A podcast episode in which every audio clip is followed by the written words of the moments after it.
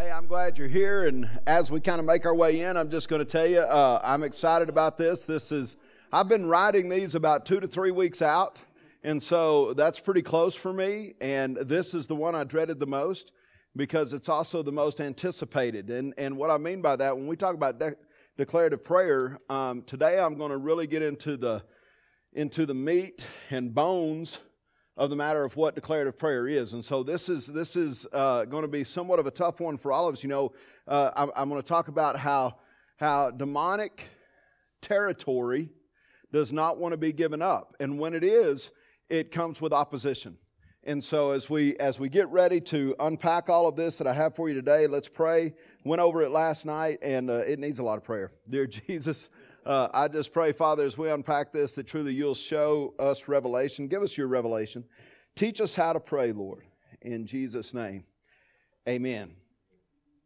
I don't know if you saw what New Mexico passed yesterday, but they passed legislation to go ahead and abort babies all the way up to the final tri- trimester, the end of the final tri- trimester. And uh, guys, this stuff ought to be, be burning us on the inside as far as in our prayer lives. Uh, same thing with Virginia. Um, New York was the first, and so we're just seeing this this movement. And it's interesting to me how how these legislatures can actually pass a bill on on children, believing that their life is worth more than that unborn child. And I'm not here to, to get political. I'm here to get real in our prayers. My fear for America is we're sending more babies before the throne of God than we are prayers and that's dangerous. So uh, today we're going to be talking about taking territory, and this is a very, very important message. As we get started, I'm going to start here with Luke chapter 11, verse 24. Luke 11, 24. When the unclean spirit goes out of a man, it passes through waterless places seeking rest. Now, let me just explain waterless places. That means that it is arid. All right? If it's not in the water, it's arid. It, it's moving through the air. So now we've got an unclean spirit that is passing through the air. And not and, and it looks for a, a place to seek rest. And not finding in it any it says i will return to my house from which i came. Now he's talking about a house here. Jesus is is talking about a man's soul. He's talking about the inner part of a man. And so he says this this spirit says i will return to my house from which i came and when it comes it finds it swept and put in order then it goes and takes along seven other spirits more evil than itself, and they go in and live there, and the last state of that man becomes worse than the first. You could say it this way the last state of that mankind. And here's why because when a demon comes back and it brings seven other demons with it, it's, it's, it's planning on taking territory. It's looking at taking even more ground, not just this man's soul, but the other souls around it.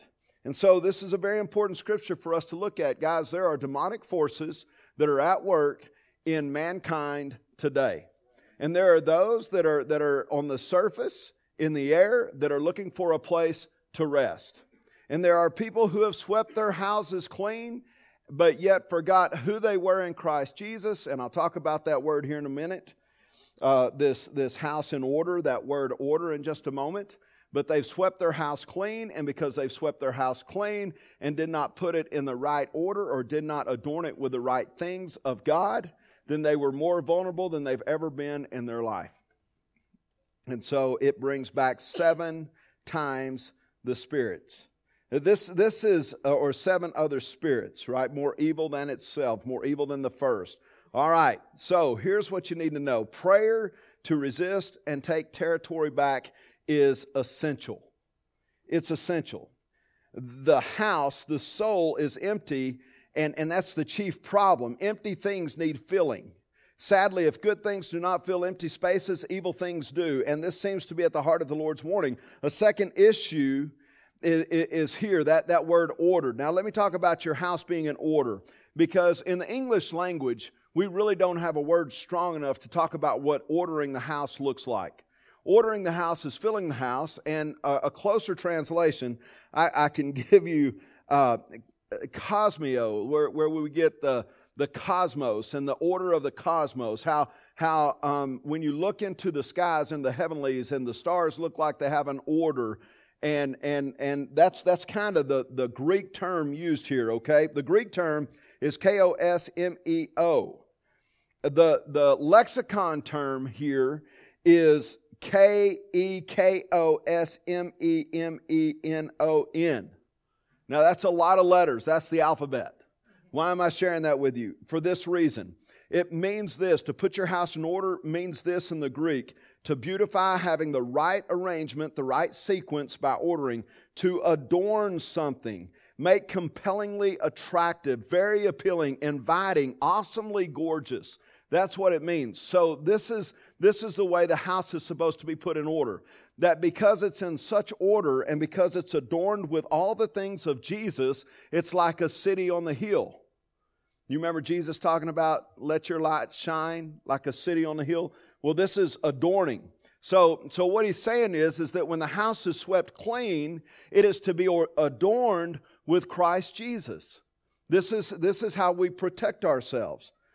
And we protect others by adorning our lives with Christ Jesus. And prayer is a huge part of this. Look, when we don't, others are at risk.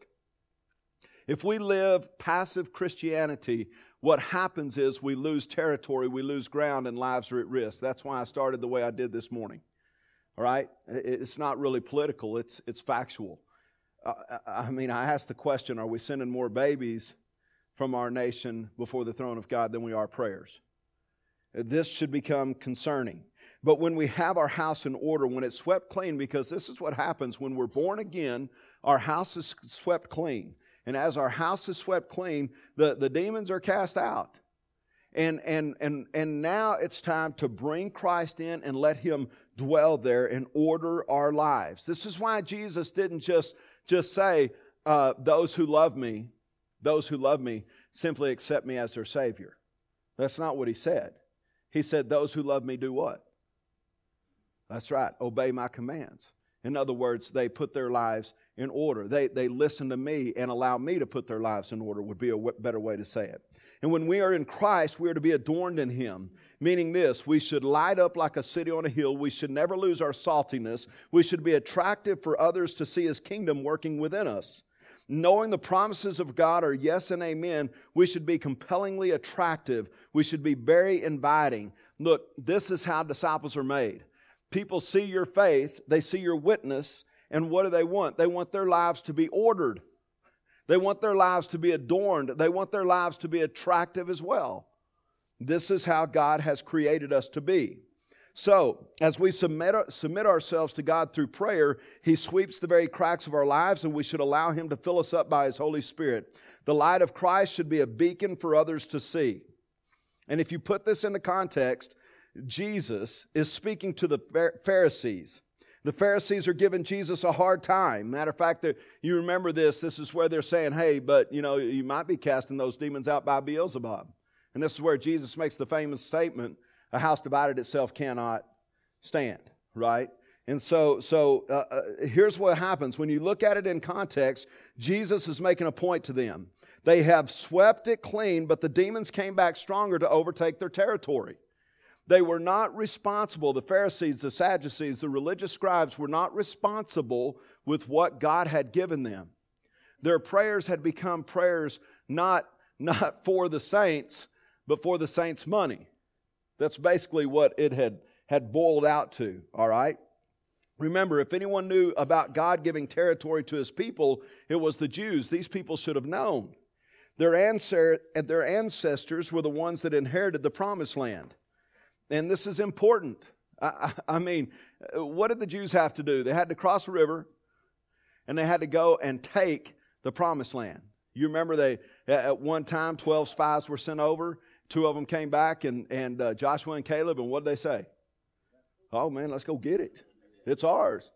And everybody else said, Yeah, but did you see the size of the giants? The people over there are huge. No, no, no, no. What God has told us to do is to go take the territory. Go take the land. And, and that doesn't change for us as Christians. When the house is swept clean, then God empowers us, watch, to increase our territory.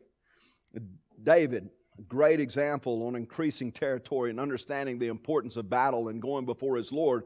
But, but David even commands the people hey, let each one of you expand your tent and multiply. It's, it's important. This is how God created. Look, God created us to be builders because God is a builder. And God chose to work throughout the land, not by himself, but alongside and within us to expand his territory.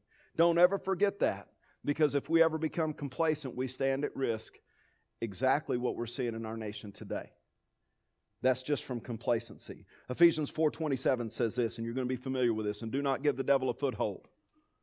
Do not give the devil a foothold. Here's the thing the literal interpretation of this scripture says it this way Don't give your territory over to the devil. That's the literal tra- translation. Don't give your territory over to the devil. So many of us don't realize that there's a fight going on. We get comfortable, we become complacent, we rock on through life hoping not to rock our boat or hoping our boat doesn't get rocked and hoping not to rock anyone else's boat. What we don't realize is there is a battle going on. Oftentimes it's raging below our ships. And we don't realize it until it engulfs us. Our marriages are silently and slowly and slowly slipping away, but we didn't see it coming. Our kids are being tempted beyond what they can endure, but we didn't see it. Our finances are being attacked, but we didn't see it. Our success keeps getting greater and greater in life, but our integrity becomes more and more compromised, and yet we didn't see it. Prayer brings revelation. Last week's message, that's what I was speaking on, that prayer brings revelation. When you go before God, you should expect to receive a revelation for your life and for the lives of those around you. When you set before God as He speaks, He gives us revelation. He, he, he calls us to greater things in our lives. Prayer brings this revelation. But if we don't pray, if we refuse to see, the demons show up and begin to claim the territory that we were supposed to have. I, am telling you, it goes one way or, the other. This is how it works. Genesis 1. God blessed them, and God said to them, Be fruitful and multiply and fill the earth and subdue it and rule over the fish of the sea, over the birds of the sky, and over every living thing that moves on the earth. Notice that, that the Lord's command is what? To subdue the earth and to fill it. From the very start, Genesis, uh, Genesis means the beginning. From the very beginning, God's directive towards mankind is to go and fill the earth and subdue it. This is it. Now we he's not talking about subdue it like go over there with a with a bunch of swords and guns and pistols and and shoot everybody that doesn't believe the way you do. He's talking about subdue the earth, fill the earth with his spirit, with his kindness, with his love, and, and don't become complacent.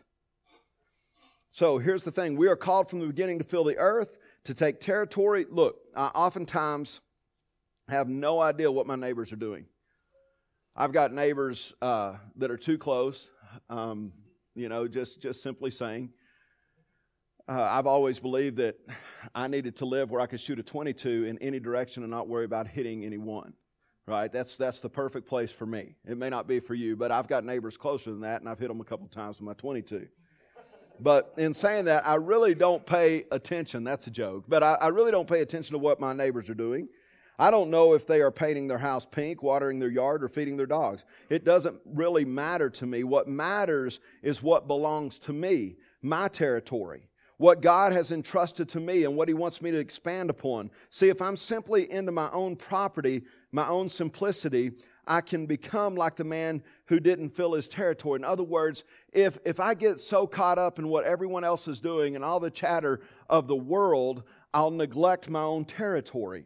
And, and here's the thing what God has given me, I should take ownership of. Because uh, uh, Jesus teaches this time and time again from the parable of the sowers all the way over, or the parable of the sower all the way over to um, the parable of the talents. He that, that, that was given three, right, did so well with the talents. The other one that, that gave two doubled his talents. But the one that was given one, what did he do? He went and buried it. Then he probably talked about everybody else and how well they were doing. You know that person, right? He's so concerned about everybody else. And, and, and so his territory really dwindled. Everybody else's did what? It multiplied.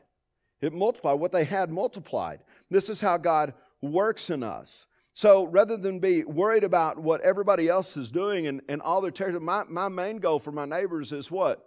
To invite them into fellowship with Jesus Christ, the one that wants to expand their territory and his kingdom through them. That would be my, my main concern. But here's what I know that, that my territory, and when I talk about territory, guys, you've got to think of territory beyond just physical land. It does deal with that to some degree but it also, what, what are some other ideas of, of your physical territory, what God has given you to expand His kingdom? Children, good. Family, people of influence, sphere of influence. Perfect. That's going to be very important here in a minute. So, all those things, right, are our territory, our spheres of influence, that, that type of thing is our territory. That's how God expands His kingdom through us. Now, uh, too many of us are complacent and not looking to expand.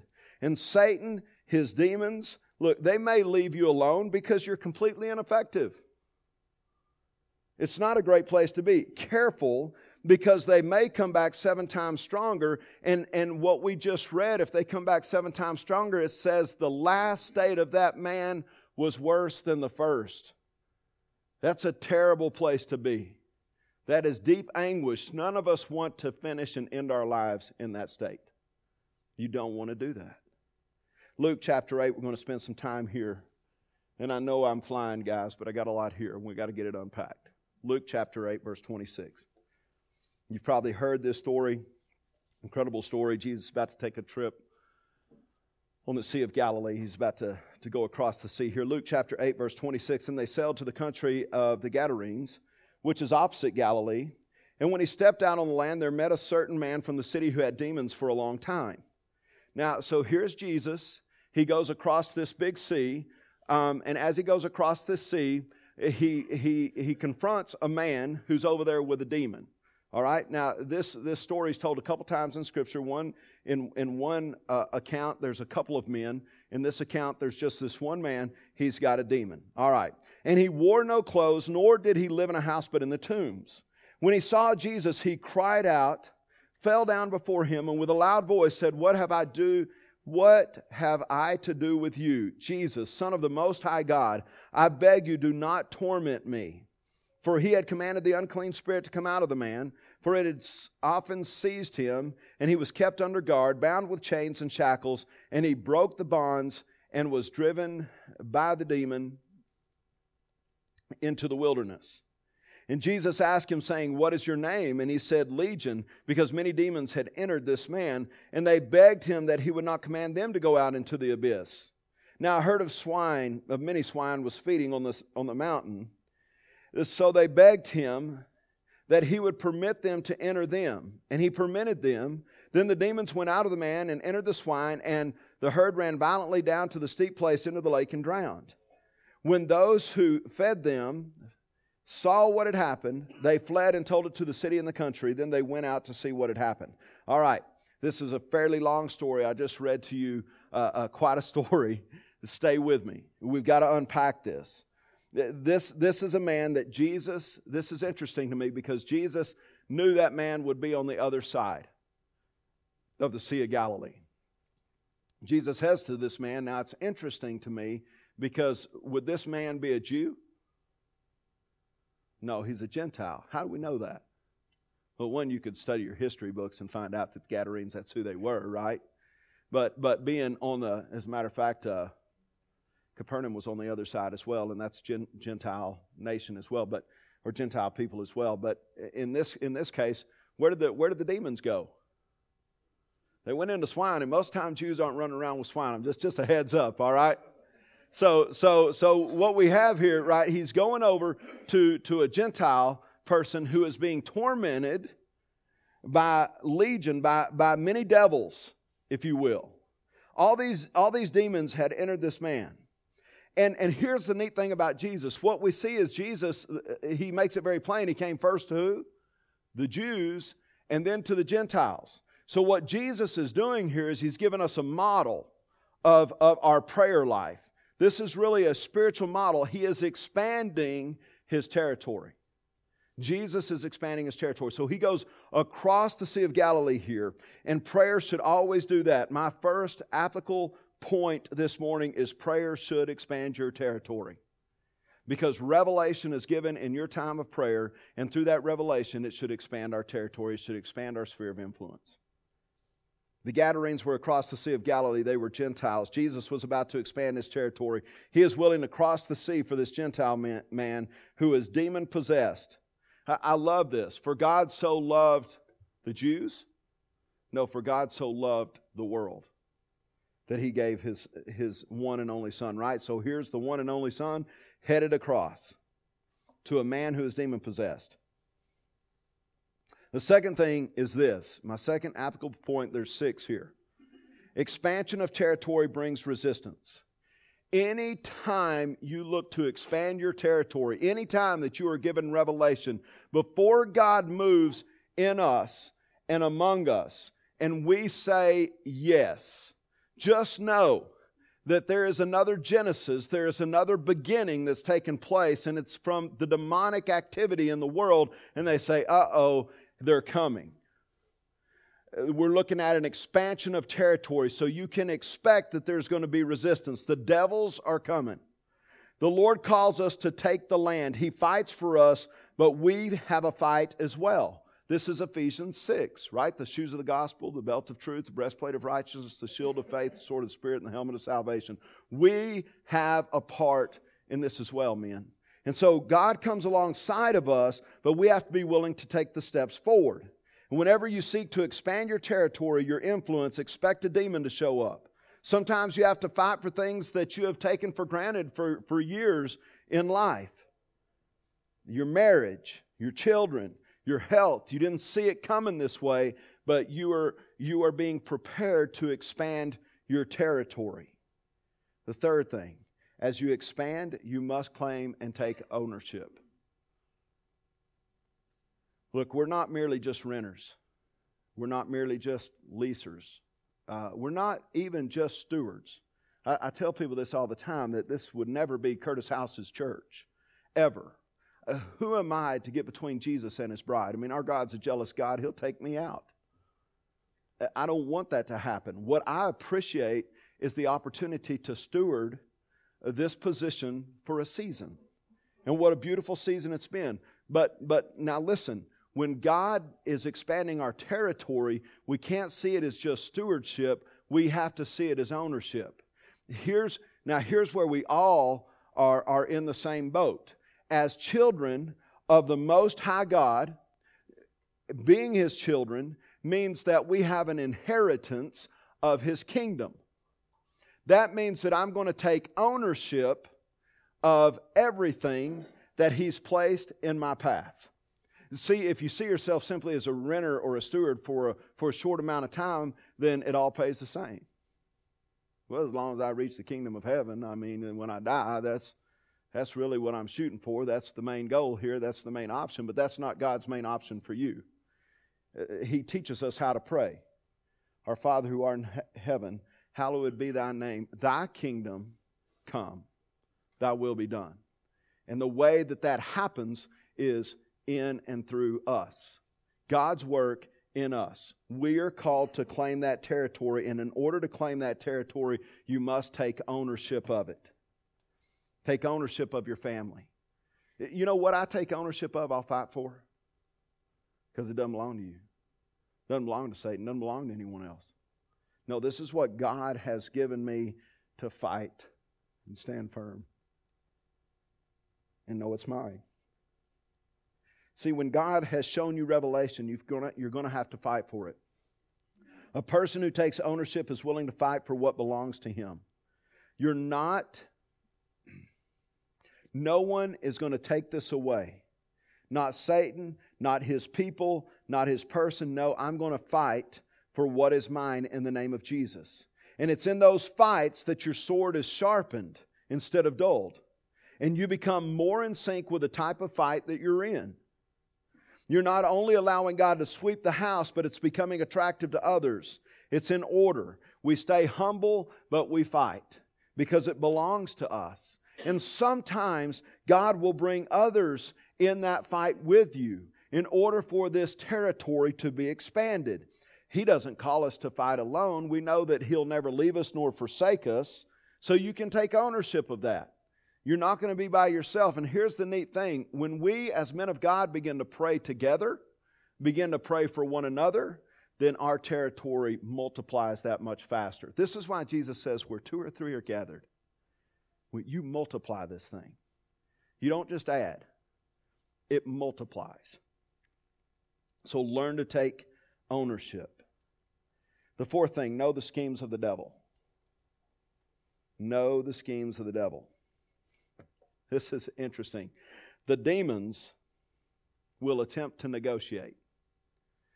Eventually, I mean, just this morning, my own personal reading this morning, my own ter- personal Bible study, and I don't, I don't, uh, other with, than with Allison, uh, I don't go through Bible studies. I'm just going to tell you, my Bible studies just, uh, I start either in Genesis or Matthew, sometimes Isaiah, and I just read it straight through where I feel like the Lord's calling me. But my, my, my study this morning was Matthew chapter 4. In Matthew chapter 4, we always say this that Jesus' ministry started after his baptism. But as I was reading this morning, God gave me revelation, and He said, No, no, no. It started after my temptation.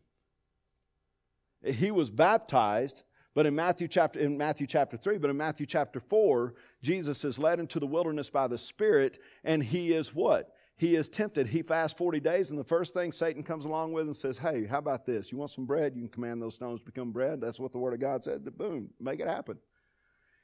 He was tempted. Notice that even in Matthew chapter 4, and this isn't in my notes just because I read it this morning, but it, it just all goes, it parallels this. But notice that, that Jesus, as, as, he's, as he's speaking with the devil here, with Satan himself, Satan is trying to negotiate a different plan. That's what happens. Know the schemes of the devil. It's the same thing that happens here. Uh, Jesus, uh, he says, What is your name? And he said, Legion. He's speaking, of course, to, to uh, the demonic here in this man because many demons had entered him. And they begged him that he would not command them to go out into the abyss. So rather than send them out into the air, uh, this is interesting because this is their negotiation. Here's, they're not concerned with the man that they're inhabiting, they're concerned with the territory they're about to lose. You see that? And so this is very important because what, what's going on here is a spiritual battle for territory. I mean, there's, there's a big thing that's about to happen. So know the schemes of the devil. Notice that they begged him not to throw him into the abyss, but into the swine. They did not want to give up the territory.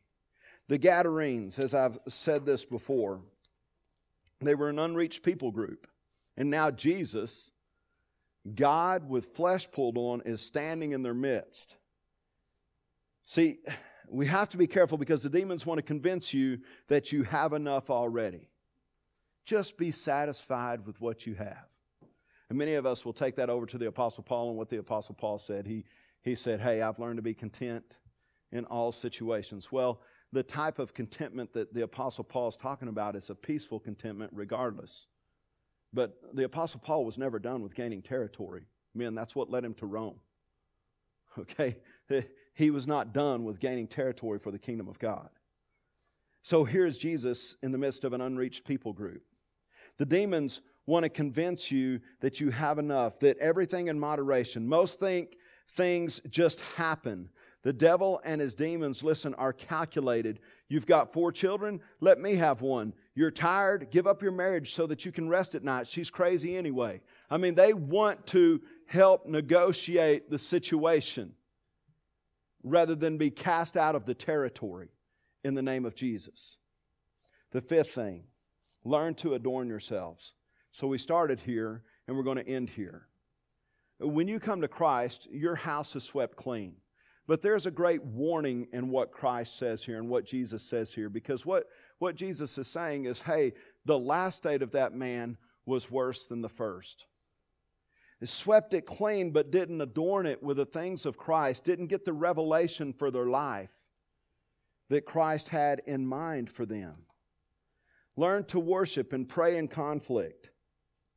Because when you're praying in conflict, when you're worshiping in conflict, what you'll find out is that that is a way of adorning. It's like a Christmas tree. It's another ornament, another ornament that shines brighter and brighter for others to see. It becomes a witness to all those who are watching.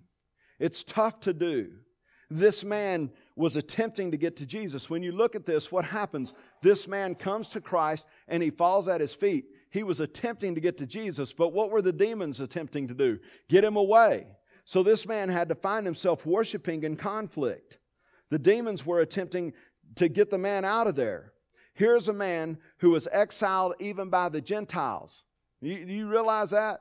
When you read this, this man wasn't just, I mean, the Jews wouldn't have accepted this man, but even his own people didn't accept him. He was sent off, he was bound up in chains because of the demons. And where was he living?